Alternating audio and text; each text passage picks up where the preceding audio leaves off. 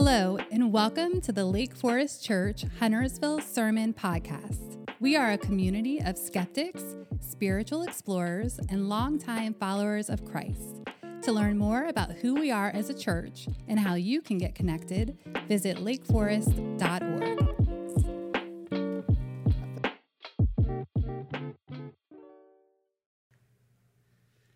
Hey, that was really fun. Uh, good to see you. Good morning, Lake Forest Church. Uh, I'm Mike Moses, lead pastor of the Lake Forest family of churches. There are uh, four of us, and specifically lead pastor of Lake Forest Church Huntersville.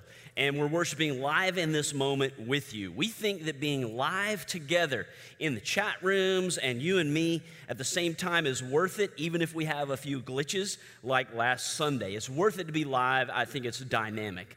Um, Hey, I want to thank uh, our remix teenagers who read our scripture for us. That was really fun. So, thank you to Hopscotching uh, Izzy and Eris. Thank you to Upside Down Zach. And thank you to all over the place Riley. You cracked me up and you brought a smile to my face last night. I watched that a bunch of times. Um, now, just to be sure that you parents know, we know there's a lot of you uh, are, are sitting in your house and uh, you've got kids there at home. Just so you know, at 9 a.m., before this, at 9 a.m., we have our Kidtropolis out, uh, bit for kids. And so, and it's on our Facebook Live page. You can go back and rewatch that with your kids and talk about the Bible lesson if you haven't done that already. And then, parents, again, since I know a lot of you have parent, uh, kids in the room, and I remember what that was like for me, and we're live and everything, and we can't edit me, I'm trying as well as I possibly can to keep things PG. I'm doing my best. Uh, also, it's okay if you let your kids go play. Like, it's cool to be like, okay, hit the trampoline now, whatever it is. That's super cool for you guys to do so you can concentrate. And I'm glad you're with me. And here's what I'd like for you to do everybody get your coffee or your, your, your veggie juice thing, whatever you healthy people are drinking today. Uh, would you get it? I'm going to count to three and let's all take a sip together. You ready? One, two, three. Oh man, I love coffee. It's so good. Okay, now listen to me. Long term Christians, and those of you who consider yourselves spiritual explorers, we're very honored. I'm personally honored that you're worshiping with us in this time. Here's a fantastic truth when you trust Jesus to be your God, your Savior, and the leader of your life, immediately the Holy Spirit comes into your life. And that's the series we're in the Holy Spirit, God within you. And we're looking at the fruit that the Spirit then bears out in our life. The Holy Spirit comes in you to seal you as an adopted child of God.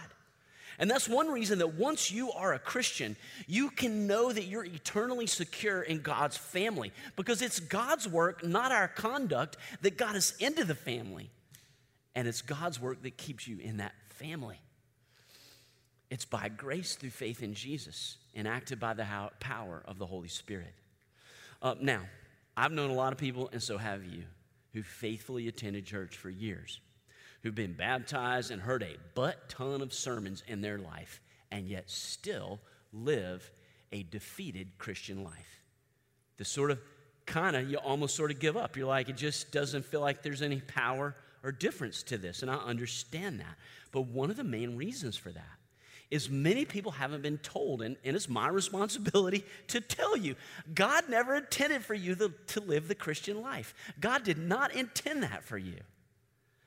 God intends for the Holy Spirit to live the life of Christ in you and through you as you depend on the power of the Holy Spirit. You're already empowered to face any situation in your life, any circumstance, with Christ likeness and with potency because of the Holy Spirit in you. The fruit of the Holy Spirit that, that our remixers just read for us, that was fun. I can't wait to see what they come up ne- with next week. Mike uh, and Cami, I'd like to have them, uh, can you have some more remixers read our scripture for us next week? Because I just like that. But that fruit of the Holy Spirit represents what is possible, what can be, what can be actual in the life of a Christian who depends on the Holy Spirit. In fact, it, it describes what a Christian can be a character like Jesus. And here they are again. Galatians 5:22. The fruit of the spirit is love, joy, peace, patience, kindness, goodness, faithfulness, gentleness, and self control. Would you move over here with me? And yet, sometimes we become somebody really different from who God says we can be, who we can actually be. The fruit of the Spirit, see, are the virtues of the Christian life, and they're what God does inside of us when we cooperate with the Holy Spirit. Those of you on the sidelines of the Christian faith right now, I so want for you to get in the game. Take the small step. It's a small step, but it's an existentially a quantum leap to put your trust in Jesus and start walking his way. Now, as you think about the entire list that we read in Galatians chapter 5, it's in Galatians chapter 5. That's a, the Galatians in the New Testament is a little letter that the Apostle Paul wrote to a brand new baby church in an area of modern day Turkey around the year 65 AD, just a couple of decades after Jesus died and rose from the dead. And he writes a few verses earlier than this list of the fruit of the Spirit, he writes about the opposite, which is the works of the flesh, is his phrase.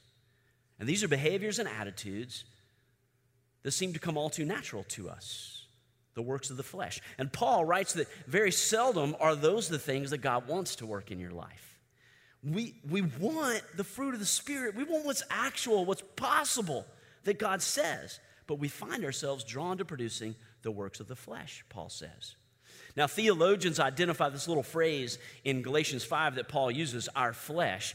The theologians identify that with our sinful nature or just the brokenness in us that draws us to harmful things like moth to a flame. You experience that, I experience that. Look at verse 16 of Galatians 5. So I say, walk by the Spirit, and you will not gratify the desires of the flesh. The flesh desires what's contrary to the Spirit. And then Paul says, but the works, the fruit of the Spirit are what, with the Holy Spirit's help, you can be. So I'm going to list now the fruit of the Spirit, and beside them, I'm going to, along with a, another church who worked on this, I'm going to list the works of the flesh that are listed in Galatians 5 in modern language. Each of them are the antonym or the opposite of the fruit of the Spirit. You ready? Here we go. The fruit of the Spirit is love, like selfless giving but the work of the flesh is selfishness. The fruit of the Spirit is joy, like giving thanks in all circumstances, even this morning. But the work of the flesh is complaining. The fruit of the Spirit is peace, but the work of the flesh is worry. The fruit of the Spirit is patience, but the work of the flesh is short temperedness. the fruit of the Spirit is kindness, but the work of the flesh is rudeness or mean spiritedness. The fruit of the Spirit is generosity, but the work of the flesh is stinginess. The fruit of the Spirit is faithfulness, but the work of the flesh is unfaithfulness or infidelity, is the word. The fruit of the Spirit is gentleness, but the work of the flesh is harshness. The fruit of the Spirit is self control, but the work of the flesh is an undisciplined life. And if you look at those two lists that I just read, I want to be the first one. Want, that's who I want to be. But I find myself more naturally but being the person described by the second action in each of those sentences. But you and I were made, we were created to blossom with the fruit of the Spirit. Look at this Galatians 5, verse 24. Those who belong to Jesus Christ. If you want to belong to Jesus Christ, you just say, Jesus, right now, I give all that I know and understand of me to all that I know and understand of you. I don't have it all figured out, but I want to belong to you. Amen. That's all you do. Those who belong to Christ Jesus have crucified the flesh with its passions and desires, uh, its passions and desires. Since we live by the Spirit, let us keep in step with the Spirit. Hmm. See, when you and I become a Christian, we are crucified with Christ, the Bible says. We die to everything ugly or evil that Jesus went to the cross to pay the price for.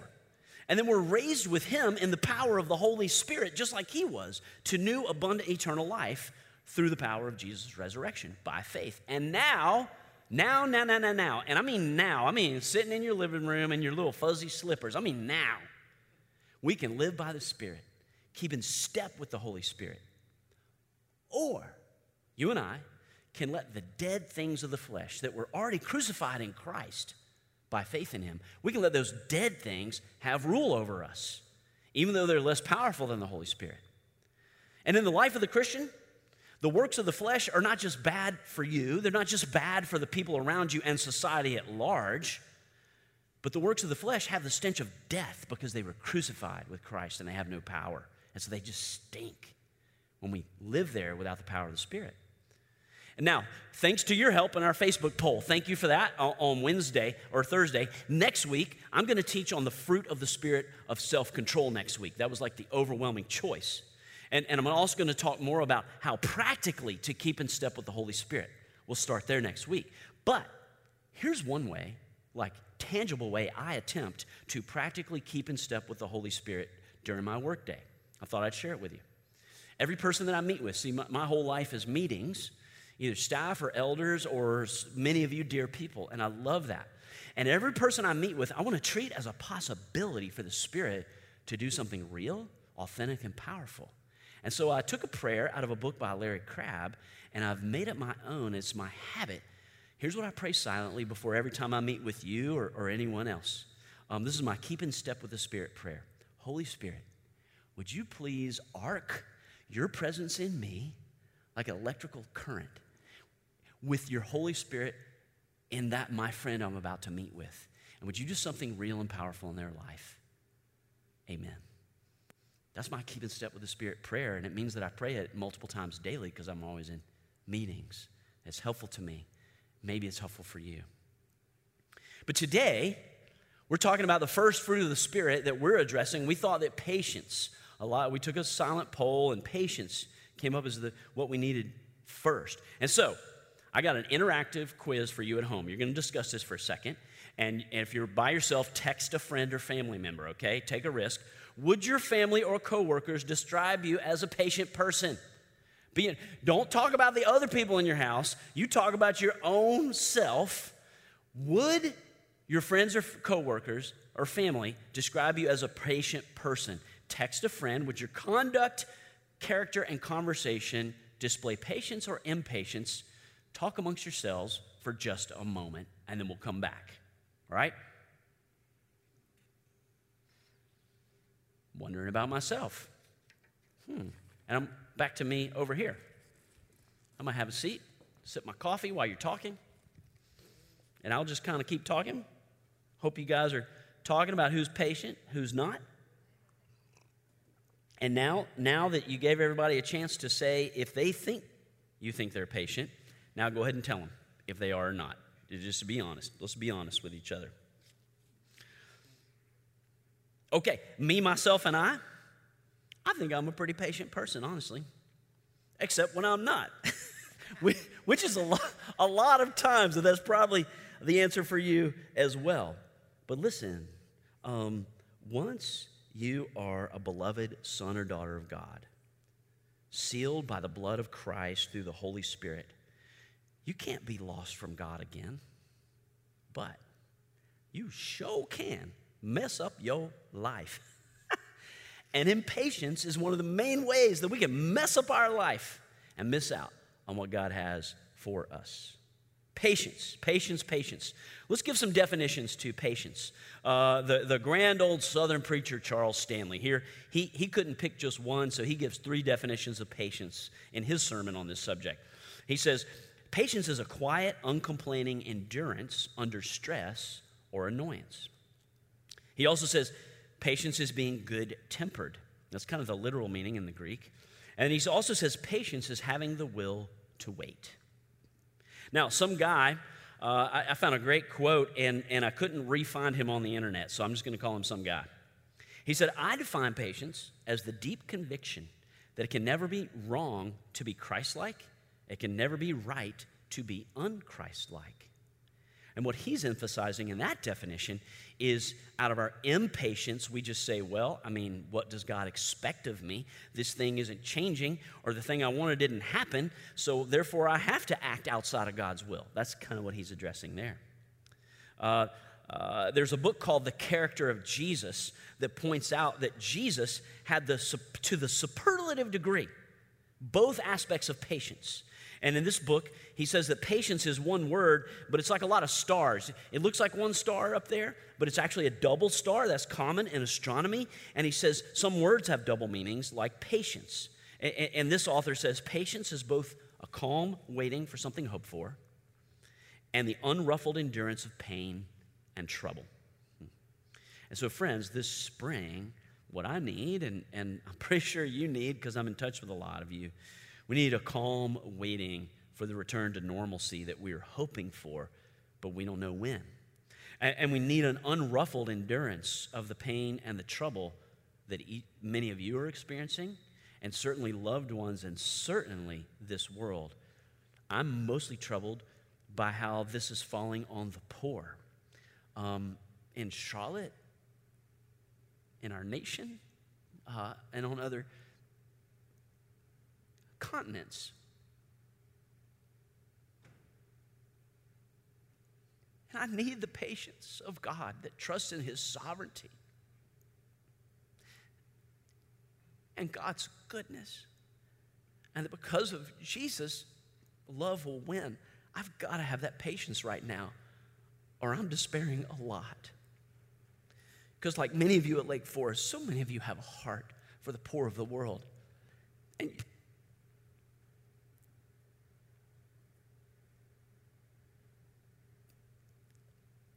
including in our town. And you participate with generosity so that we can especially prefer the poor in our missions. Many of you go to other places in the world in teams of Lake Forest, and you bless the poor, especially children without opportunity, and you regift them with opportunity. I'm proud of you for that. But I need, I need patience. I didn't really plan for that to touch a deep spot in my heart, but that's where I'm tempted to struggle the most right now. Is the disparities in the structure of our world because it's fallen. I need patience. I really need that definition of patience. Now, each fruit of the Holy Spirit, today's is patience, is both a command of God and it's a gift of God. I think that's cool. Whatever God commands, He also gives us in the Holy Spirit. And the biblical portrait of patience in the life of Jesus is not just some mere acquiescence or just like a, well, I'll just sit by, twiddling my thumbs while stuff happens. That's not the patience of Jesus, man. Like, patience in Jesus is a profound, vibrant, virile virtue. And it's deeply rooted in our absolute confidence in the sovereignty of God and in God's promise to bring all things to completion in a way that most fully demonstrates God's glory and our good. And the evidence for that is our creation in the first place. Hey, man, touch, touch your face, touch your chest. You're here. That's an evidence that God's good. Like He put you here, He gave you life. How cool is that? And the further evidence of God's goodness is Jesus' life, death, and resurrection. And therefore, I hope and I can be patient. Now, I thought of four scenarios it, it, where it, I'm tempted to impatience in my life. And I, I wonder if they're similar for you. And so, you know what tempts me to impatience? First of all, our culture, which kind of shapes all of us to want everything now. Let me put that on screen and I'm going to switch back over here again. I'm going to stand up because I need to stand up so I don't keep on crying, okay? Uh, uh, culture shapes me to want everything now. We live in a culture that wants everything right now. We are in an instant gratification culture. The internet feeds that in us. Uh, uh want to listen to a song? Buy it now online. Want to read a book? Don't waste time going to the bookstore. We miss book. I miss bookstores. Buy it online. Read it now. And anything that can't be downloaded can be ordered next day delivery for a fee. And guess what? I'm that guy. If I can get it the next day, I'm going to pay extra. I'm just that guy. You might be that gal. I don't know. I want it tomorrow. And it takes over my life and it spills into relationships and my relationship with God. Just think about patience with other people, but also think about patience with God. I drive my family crazy by how impatient I get when a restaurant takes too long. They're like, Mike, this is not iTunes right now or Amazon.com. Uh, just chill. Let them cook the food. You don't want it raw. And I'm sitting there drumming my. even when Angie and I were in France the last time, I can't even chill there where like you're supposed to chill, okay? And I drive Angie crazy. I'm like, come on, garçon. You know, like we don't chop chop. We don't have all day here. Uh, why haven't you refilled my bread and my cheese in the last two minutes? Doesn't happen that way in France. when things happen slow, I get frustrated. Now, the Greek word for patience, I mentioned this earlier, in the New Testament, it means literally long tempered, long fused. That's super helpful for me. When we're short tempered or short, fused, it doesn't take much to frustrate and agitate us. So, Holy Spirit, please bear the fruit of patience in me. A second thing that tempts me to impatience is my own lateness. I don't know if you're like me, but I always think I can do more than I can in an allotted amount of time. I'm like, honey, I just got two more things to, to do at the office, and then I'll be home in 15 minutes. You know what Angie does when I say that? She plans on me being home an hour later. Because I always try to do too much. And then I'm late and I'm like hurrying, and then I'm mad at the old lady in front of me in a car, you know, who's actually waiting the proper amount of time to take a left turn. And that's that's my impatience because of my lateness. A third thing that tempts me to impatience, maybe you too, is a high level of stress in my life, which we're all dealing with. Like, you know what? The base level of stress that it, that it means to live in a fallen world, an imperfect world, just went up. And so you're not alone, and, and there's nothing wrong with you that you're extra stressed out, but it tempts us to impatience. Uh, it, my own stress creates a situation where I'm quick to snap, to judge, to assume I heard what you that I heard what you said, but I didn't actually hear what you said, honey. I just pretended to because I was being impatient to get to the next thing. I mean, that's not me. That's just an example of some other husband. Uh, I get impatient when impatient when you inconvenience me. I get impatient when you slow me down. I get impatient when you're slow to understand me. I get impatient when you're slow to get something done the way I want it done. And if you heard the commonality there, it's the word I, I, I, I, I, I, I. A professor at UNC Chapel Hill, go Heels, published a study finding that the root cause of most impatience is, wait for it, narcissism. and so I have to admit, the fourth thing that tempts me to impatience is my own unchecked narcissism. That's like for real. It probably is for you too. And I hate that word. I don't want to be a narcissist, but I recognize it in me when I become aware of my flesh producing impatience, which leads to rudeness or offense or uh, lots of things impatient leads to impatience. I don't want to be a narcissist. I don't want to be a fool. The book of Ecclesiastes says, Do not be quick to anger, for anger lodges in the bosom of fools. Like, call me anything but a narcissist or a fool. And yet, when I act out of impatience, that's true of me. God, help me to put off the work of the flesh and through the power of your Holy Spirit, bear the fruit of patience in me, that I be a long fused man. So, all right, well, that stinks. Pastor Mike, thanks for taking me down the road and holding my hand of how impatient I can be and why and when. But does the Bible tell me how to dial in to patience from the Holy Spirit? Yes, it does.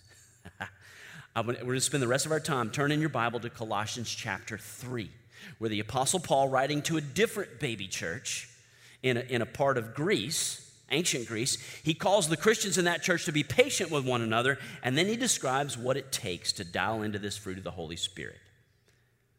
Colossians 3, verses 12 to 14.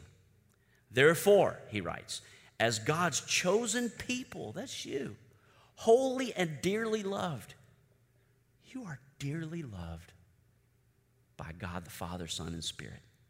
No matter if you're getting patience or impatience wrong or right, you are dearly loved. Okay, as that person, clothe yourself with patience. Bear with each other and forgive one another if any of you has a grievance against someone. Forgive as the Lord forgave you. This is Colossians 3 12 to 14. Let me put that on the screen for you. And over all these virtues, put on love, which binds them all together in perfect unity. So have Colossians 3 open in your Bible there, and we'll stick here the rest of the message. So, Here, the Apostle Paul describes how to keep in step with the Spirit and be patient. Number one, he says, bear with the person or the circumstance. Okay? The Apostle Paul writes to the early church hey, you had to put up with each other to, to get to the virtue of patience. Because guess what? Nobody's perfect, even you. C.S. Lewis, that great Christian writer, says, you know what? After you, you just have to spend two to four years with somebody, and you'll come to know every tonal inflection of their voice that grates on you, every facial expression that irritates you. That's how it works. We butt heads with each other. Dude, especially shelter at home. And the only way that's going to work is the way God intends it is first forbearance. We choose forbearance. And we recognize, hey, I'm not perfect either. I know you're having to put up with my irritating tonal inflections. And so I'm going to put up with you and bear with you. That's grace. Now, many translations of the Bible, instead of saying patience for this fruit of the Spirit, they actually translate it as the word forbearance. And I think it bears reading the whole Webster's dictionary definition of forbearance. One, I'll put it on screen for you a refraining from the enforcement of something, such as a debt, a right, or an obligation that is due. Two, the act of forbearing equals patience, so they're synonyms. Three, the quality of being forbearing is leniency. And so that person cuts you off on the road, you're in your car, and therefore they catch the green light and you get stuck with the red. And you're stressed out because, like me, you're running late anyway. but then the Holy Spirit, if, we, if I keep in step with the Holy Spirit, Holy Spirit, I want to bear the fruit of patience right now. And the Holy Spirit will give us the opportunity to stop and go, How many times have I done that to somebody? I just did it two blocks ago. and so I'm going to bear with that little VW rabbit that's up ahead of me that just did that to me as Christ bears with my trifling behind. I'm going to bear with them. Uh, it, you know, what can help is to, is to reflect on how patient God is with me. Have you ever reflected on how patient God is with you? Like that awareness in that moment can help me grow in my ability to tap into the Holy Spirit in the moment and be patient. Like when somebody tells me, man, Mike, Pastor Mike, I'm so impatient with my adult child who is going so far astray and messing stuff up. I'm doing everything I can to bring her back, but then she just pushes me further away. And I'll say something like, Have you noticed, like, how much God bears with you when you go astray? Like, God forbears and allows anyone to go astray. God forbears and allows, He's patient with anybody to walk outside of God's will. And He still gives them the grace of breathing this air and having the sun shine on their face and the possibility of knowing Him. And He still hasn't zapped my sorry, tiny little self off the planet. He bears with me. And he's saying, Oh, I still love that little booger, Mike Moses. I'll give him grace. I want him to keep enjoying life and growing closer to me, possibly. Forbearance. It's a huge part of patience that summons the power of the Holy Spirit. Now, this does not mean to tolerate, I, want to be clear what patience does not mean and forbearance does not mean. It does not mean that therefore you tolerate abuse or undignified treatment of yourself. During this home based time, abuse is at an epidemic level. Domestic abuse is at an epidemic level right now. Tell someone, get help if that's occurring. That calls not for forbearance, but for righteous anger, setting huge boundaries and seeking justice, not forbearance. I just want to be sure we're not misunderstood here. Uh, the second way in Colossians 3, we're told how to keep in step with the Spirit and be patient after, after showing forbearance is then to forgive them. And Paul says, quote, as the Lord forgave you. Hey, do you know what? That a follower of Jesus can get so into the habit of forgiving as Christ forgave you, you can live your whole life where, you know what? Every other person in your life is actually pre forgiven. I know people who live with others and live with me as though we are pre forgiven. That is a beautiful, chill, peaceful, Christ like way to live. Because don't you know, God has forgiven you so much. And forgiveness is an act of the will. You don't have to feel good about it. You don't have to be happy about it. You have to have a smile on your face. But it's an act of the will. I forgive that person, Lord, because you've forgiven me. I owe that to them. And so the Christian virtue and the fruit of patience is rooted in knowing ourselves as forgiven sinners, knowing our own frailty, being all too aware of our own faults. And so therefore we deal with others out of humility rather than pride. And so the Christian has no excuse for responding to anybody in an impatient spirit of arrogance, haughtiness, or superiority. No, no, no. We watch the example of Jesus and we follow it, who on the cross said, Forgive them, Lord, they know not what they do. Even though he was unjustly sinned against, as you often are. And we want to respond, therefore, in true humility to God and every other person in our life, including that person you're thinking about right now. And so, when we first of all bear with, with the annoyance of the other person, Paul used the word grievance or their slowness to do what we want. And then we forgive their actual infraction against us. You know what that's like? It's like turning on the Batman signal. Golly gee, Commissioner Jordan, Gordon, flash the bat signal. We mean we need Batman now. When you forbear and when you forgive, you are flashing the Holy Spirit signal in your life. And that's when the Holy Spirit produces the fruit of patience in you in that moment. And you know what that overflows to? This is the third way in Colossians 3 how to keep in step with the Spirit with patience. That overflows into love. Verse 14 Over all these virtues, put on love, which binds them all together. Clothe yourself with love. And so when you bear with and you forgive, you flash the, the bats, the Holy Spirit bat signal, and then that clothes you in response in the love of God. Because don't you know the Holy Spirit is love? Jesus said God is love. That's Father, Son, and Spirit is love, net, net, net. And so the Christian understanding of patience is grounded in our understanding of others. That's a person whom God is potentially at work in right now. And so I'm going to be overwhelmed with love for them. Even though I'm experiencing disappointment or conflict with them in this moment. God is potentially at work in them. And I'm going to cooperate with God's work by forbearing, forgiving, thus downloading the Holy Spirit and producing love. In this instance, the love of patience. The fruit of the Holy Spirit is in your life, Christian. Because, like Jesus, you've been filled with the Holy Spirit. And like Jesus, you can keep in step with the Spirit's power every moment. Look at Luke 3:21. The Holy Spirit was definitely in Jesus' life. On the day Jesus was baptized, let me put this on screen. And as he was praying, heaven opened, and who? The Holy Spirit descended on him in bodily form like a dove. Friends, Jesus walked daily in the Holy Spirit, putting to death the desires of the human flesh and exhibiting the fruit of the Spirit, including patience. You can too. The Holy Spirit is there to live Christ's life through you and in you as you keep in step with the Holy Spirit. And the essence of Christian theology is this if God is love, then in the final analysis, all that is right and good will win. Therefore, we don't have to fight evil with evil. It's always the right time to be Christ like. I don't have to win every battle, particularly by leaning into the works of the flesh, because God's going to win the war through Jesus.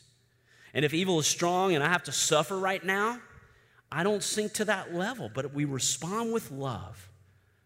The kind of love that Paul says in his great thesis of love in 1 Corinthians 13. Remember, it starts off with love is what? What's the beginning of that passage? Love is patient. That's it. Love looks at the long run, recognizes the only wise response to inconvenience or to evil is love. For love to have the, right, the last word as we are patiently await Jesus' return. Let's pray and finish by standing and worshiping. Heavenly Father, we love you so much. And we thank you, God, that you assure us that the negative stuff, including evil, will not win in the end. And thank you for the fruit of the Holy Spirit of patience that makes us able to live in this fallen world and in this time of great pause, and we can still have love, joy, and peace, and all the other fruits of the Spirit.